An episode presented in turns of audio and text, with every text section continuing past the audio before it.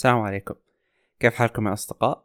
معكم فيصل العمر. بدون خريج لأني اليوم خلصت روتيشن ومتحمس جدا إني أتكلم عن هذه الحلقة اللي عن أكثر مخرج استمتعت جدا وأنا أتابع مسلسلاته وهو حاتم علي. في هذه الحلقة بتكلم عن أكثر موضوع متحمس إني أتكلم فيه من زمان وهو عن مسلسلات حاتم علي.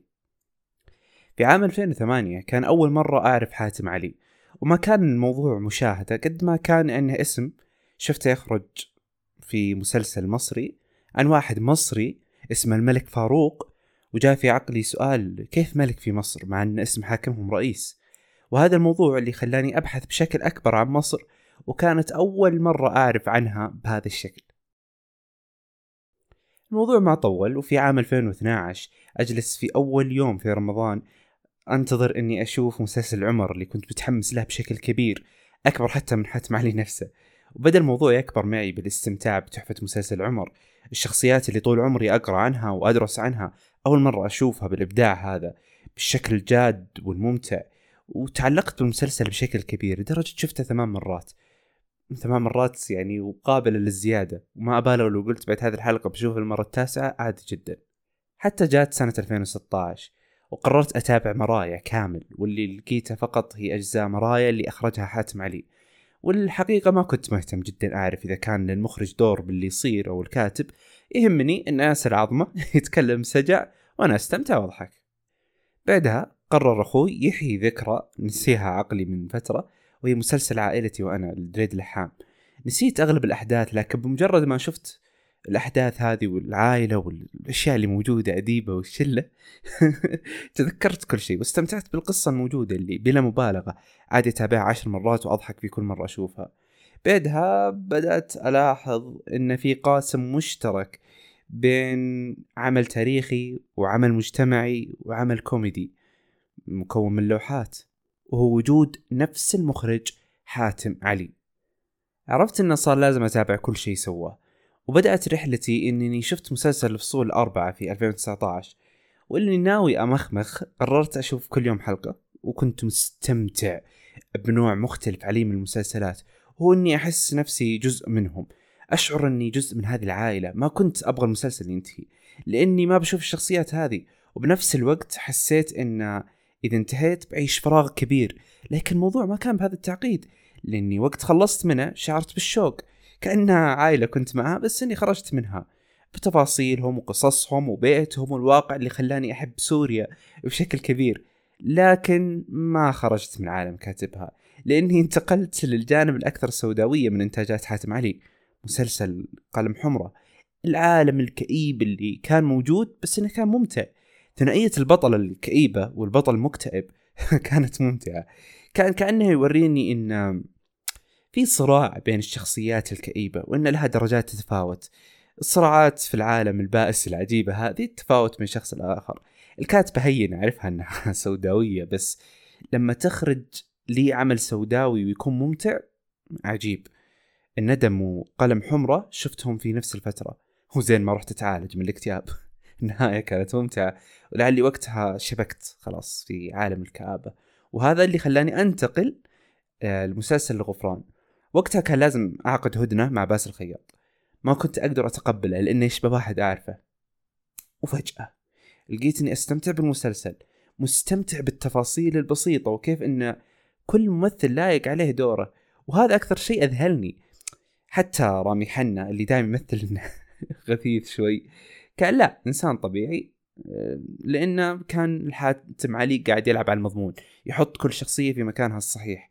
النهاية الصراحة بكتني. إي والله بكتني خصوصا إنها جات بعد مسلسل الندم فلعلها اكتملت. بعدها قررت إني أشوف أحلام كبيرة. ويا أحلام كبيرة كيف عشت مع أحلام كبيرة وصغيرة. عشت الأحلام والواقع. نفس فكرة العائلة لكن بشكل مختلف. هنا أنت دورك تكبر معهم. دوري أعيش معهم كل صغيرة وكبيرة. من لما كبر عمر لين آخر لحظة بالمسلسل. الفرق هنا إن السلام الموجود بين العائلة في الفصول الأربعة كان شبه مختلف هنا. عالم آخر بس بس لا زالت روح العائلة حية.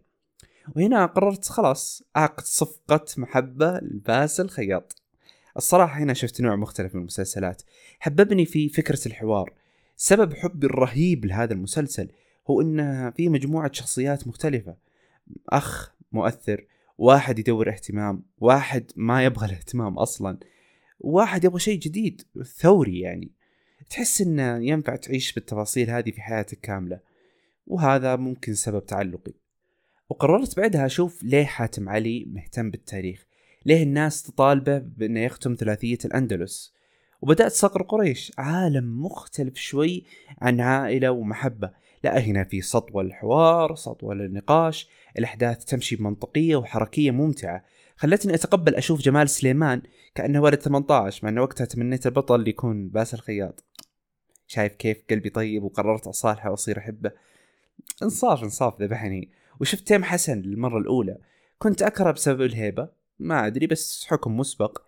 أقلها باسل كان يشبه أحد بس تيم لا. كنت عبثي شوي في الحكم عليه. وتيم جاني هو حاتم وقدموا لي ربيع قرطبة هنا كأن حاتم قال لي ها شايف ليش اخترت تيم؟ يا ساتر والأداء الخارق المذهل الشخصيات والأسلوب اللي أمتع من هذا كله وكيف إنه ما كان يبخل على الشخصية بالمشاعر وكيف كان يتكلم الفصحى بكأنها أسلوب طبيعي كأنها عامية وهذا شيء ترى ما هو سهل.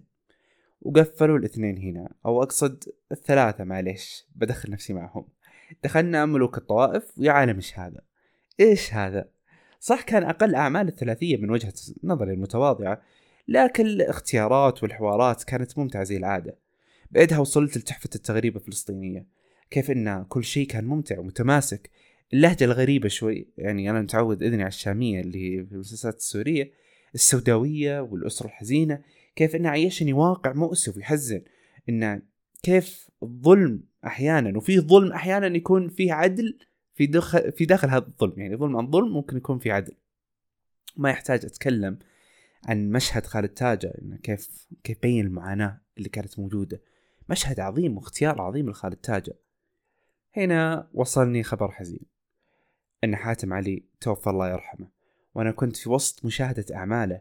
شعرت بالحزن الكبير ولأني كنت قبلها أقرأ أنه مشرف على مسلسل رسائل الحب والحرب اللي تغير لاحقا وصار اسمه سفر برلك وانعرض في رمضان هذا. من محبتي له كان الموضوع كأنه فاجعة وغصة لي. كنت وقتها قاعد أتابع مسلسل عصيد دمع وعلى طول أيام وزير سالم وصلاح الدين الأيوبي لكن ما قدرت أكملها إلا لما قررت إني أكمل كتابة هذه الحلقة. ولعله كان من أفضل قراراتي لأني استمتعت وأنا أرجع أشوف كل شيء له. تجربتي كانت ممتعة وجاء الوقت إني أجاوب على السؤال ليش خلدت أعمال حاتم علي؟ علشان تصنع عمل خالد لازم إنك تخلص فيه تجتهد علشانه تقاتل له والأهم يكون عندك خلطتك الخاصة رؤيتك الخاصة اللي بتصنع لك بالأخير سمعة خاصة فيك اللي بتخلي كل من يعمل معك يفكر فيك ألف مرة ويقدم لك أفضل ما عنده وبالضبط هذا حاتم علي باختصار. الاسم الوحدة كان يعرف إن له رؤية معروفة ومختلفة خاصة فيه وهذا خلى كل اللي يشتغلون معه يحبونه ويؤمنون فيه. ما يحتاج أقول لك الإيمان أهم شيء ممكن تسويه لعملك ولنفسك. الإيمان باللي تسويه يطلع لك شيء زي الشعاع. فيه يطلع منك يحس فيه اللي حولك. المؤمن بنفسه يخلي اللي حوله يؤمنون فيه. فما بالك بأن الأيام تكون تثبت أن عملك هو الشيء اللي أنت مؤمن فيه. هنا أنت أي شيء بتقوله لهم بيقتنعون بكلامك ورأيك. ليه؟ لأنك المؤمن هنا. أنت مصدر الشعاع. من أهم الأشياء اللي تميزت فيها الأعمال السورية هي سوداويتها. يعني واحد من الممثلين اللي ذكرتهم الله يستر عليه. ما بقول اسمه. إذا ما خلاك تتعلق بالشخصية ثم خلاها تموت بالأخير ما يكون اللي بالي باله. وهذا طبع ساعد بالدراما السورية لأنهم مثقفين جدا يعرفون أن الشخصية مجرد أداة أداة درامية زي الصورة والصوت والإخراج ما هي وسيلة مشاهدة فقط. يعني نروح نجيب زي ناس برضه الله يستر عليهم نروح نجيب مشاهير ال social media نقول تكفون دخيلكم نخيناكم نجحوا مسلسلنا بنعطيكم بطولة نعطيكم اللي تبغون بس نجحوا مسلسلنا.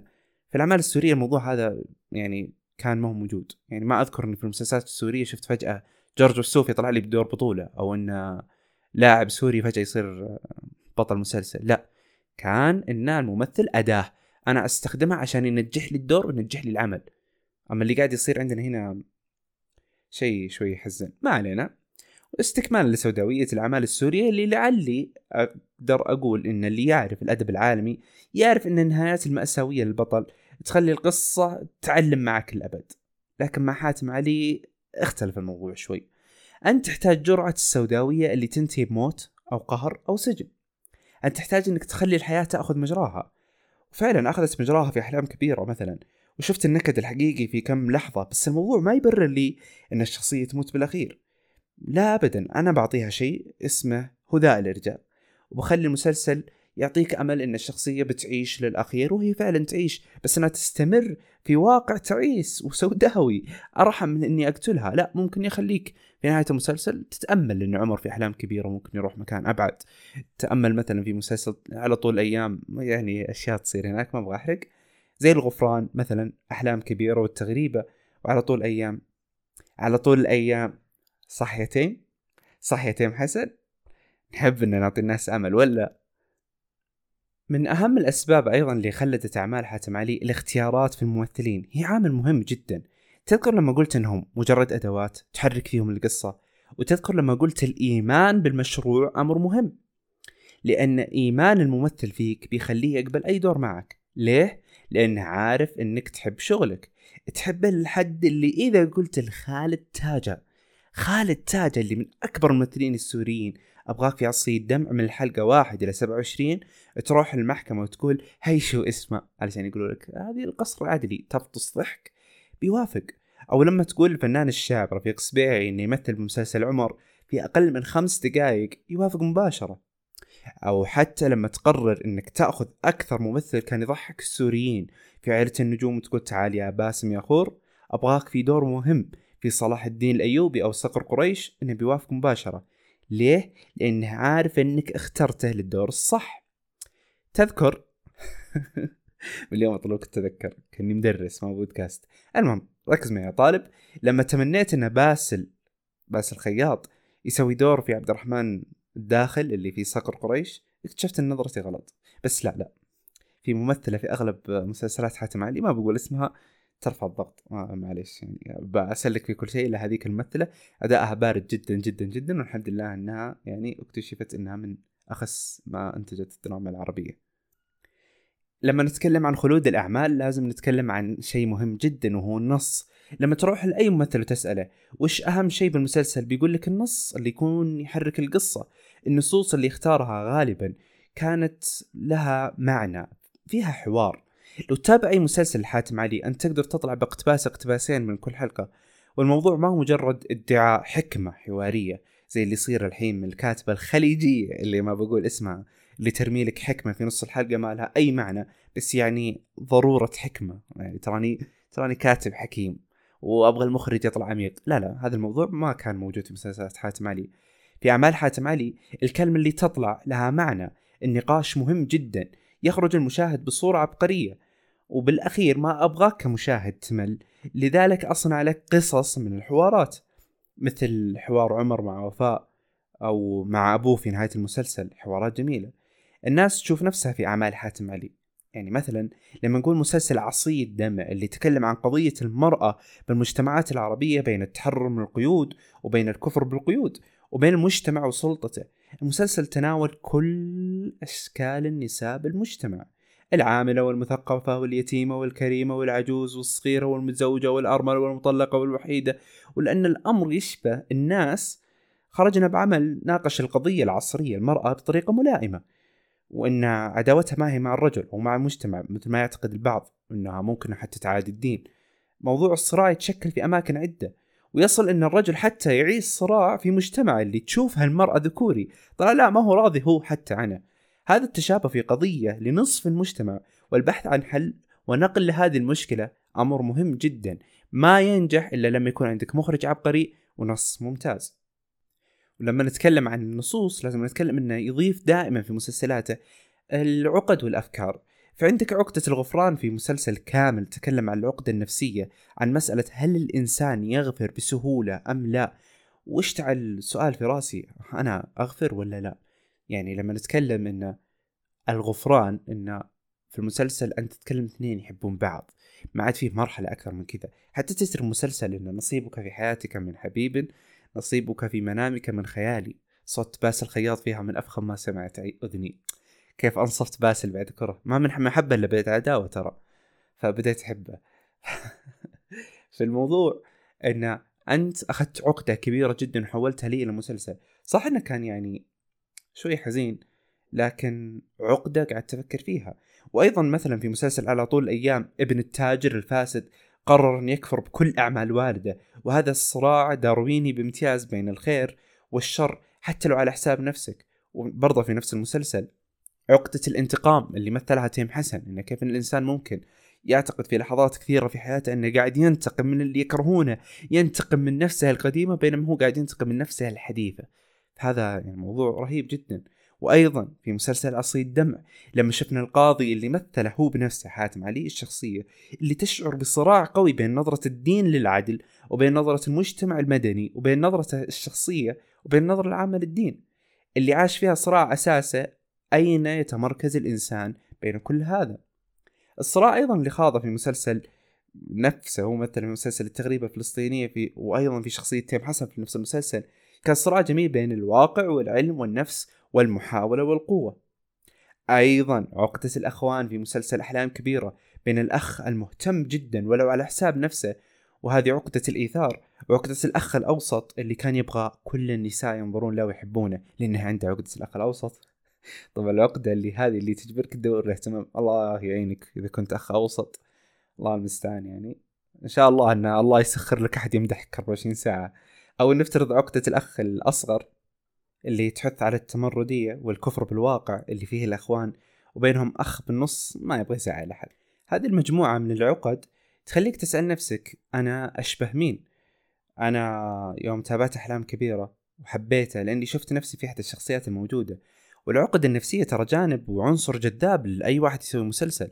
أن نتكلم عن العقد النفسية فيصير عند الناس رغبة أنها تشوف حل هذه العقدة اللي بتشوفها في الواقع. فمثلا أشوف أن مثلا أخوي يؤثر على نفسه بشكل كبير خلني أشوف إيش نهايتها. إيش بيصير نهاية عمر؟ والله نهاية عمر كذا. خلاص ممكن أخوي يصير له كذا. تفكيك العقد الموجودة على أرض الواقع أمر مهم وجذاب جدا في مسلسلاته. وعلى طاري الخلود لو بتكلم عن أعماله التاريخية بشكل خاص فعلشان نقول خلود الإنسان يتطلب إنه يكون تاريخي فما بالك إنه يوثق لي التاريخ؟ عربيا المسلسلات التاريخية اللي شفتها كثير وما تنعاد بس علشان أشوفها لا هو مسلسلات أعيدها عادي جدا. وعلشان أكون صريح وبعيد عن التشبيح حاتم علي هو مصدر الثقة الوحيد في إخراج هذا النوع من المسلسلات وبأي إمكانية عادي بينجح. لما نتكلم عن تجربة الزير سالم اللي فيه كمية حوارات جبارة وكمية شخصيات مكتوبة بشكل مهول واللي يخليك تنصدم الاختيارات مرة أخرى. عابد فهد. تعاوناته مع حاتم علي في عملين فقط طوال حياتهم. واحد منهم بعد زير سالم ب 13 سنة في قلم حمرة. بس لا شاف إنه ينفع يكون جساس اللي دخل عابد مود عظيم بهالشخصية. ولما سوى الحجاج خلاص ختم العظمة هنا. التخليد إن شخصية ثائرة شجاعة مراوغة مرعبة زي جساس كان مناسب لها واحد زي عابد. الاختيار ترى كان عجيب. وقتها ترى عابد ما كان يعني يعتبر من أكبر الممثلين في سوريا ونرجع لموضوع الاختيارات. أو اختيار سلوم حداد اللي ما شفته مع دور مع حاتم علي إلا في زير سالم حسب ما أذكر يعني. تخليد أي قصة تاريخية كان أمر سهل عند حاتم مهما وكيف ما كانت. مسلسل زي عمر مستحيل أحد يطلع أفضل منه. التخليد والتوثيق أمر مهم. والآن لما تبغى تشوف التاريخ العربي من بعثة الرسول محمد صلى الله عليه وسلم حتى ملوك الطوائف بتعيش تجربة ممتعة مع حاتم علي لأنك تتعامل مع مخرج منصف للشخصيات التاريخية والقصة وهذا اللي تفتقده مسلسلاتنا التاريخية للأسف إن المسلسل يكون في جهة متعصبة بس لا عنده لا. حاتم قادر يبين لك إن كل الجوانب فيها شخصيات حقيقية مثل في مسلسل صلاح الدين الايوبي اللي يبين لي الافرنجة كانوا أذكياء ما كانوا مغفلين ابدا. أنا عارف انه شيء بديهي بس المسلسلات التاريخية حتى برا تطلع لي العدو كانه دلخ. من يترك يعني خلاص يهمل يهمل جانب العدو هذا ويخليه غبي و... لا أنا أحطه غبي وأحط الشيء اللي أنا أتكلم عنه أذكياء. بس حاتم علي علمني ان إذا بتنقل قصة لا تتعصب. حاتم علي مخرج عظيم. حبي لأعماله بيخليني دائما أوصيك إن أي عمل تشوف في بدايته إخراج حاتم علي بتعرف إنك بتشوف عمل عظيم. عمل ممتع من البداية للنهاية. كل العوامل مريحة للمشاهدة أدبا وعملا وأخلاقا. حاتم علي شخصية أحبها جدا أحب إخلاصه وفنه اللي قدمه وخلاني أصنفه من مفضليني في كل مجال أحدده. شكرا حاتم قضيت أوقات عظيمة معك من البداية للنهاية. رحمك الله. شكرا لاستماعكم أنتم أصدقائي. أتمنى أن الحلقة نالت على إعجابكم ال... أتمنى اذا اذا إذا تبغى توصيتي إن بعد ما تخلص الحلقة تبدأ تتابع إيش الحاتم علي خش في عائلتي وأنا. صراحة. شفت التجربة اللي أنا مريت فيها مر أنت فيها لأن آه إذا مريت على طول بشيء نكدي ممكن تكره المخرج. شكرا لاستماعكم مجددا. أتمنى إن الحلقة نالت استحسانكم وقبولكم وأتمنى إني قدمت شيء يعني الحاتم علي لأني أحبه صراحة. كان معكم فيصل العمر الذي تخرج قبل شهرين ونص. شكرا لاستماعكم. إلى اللقاء.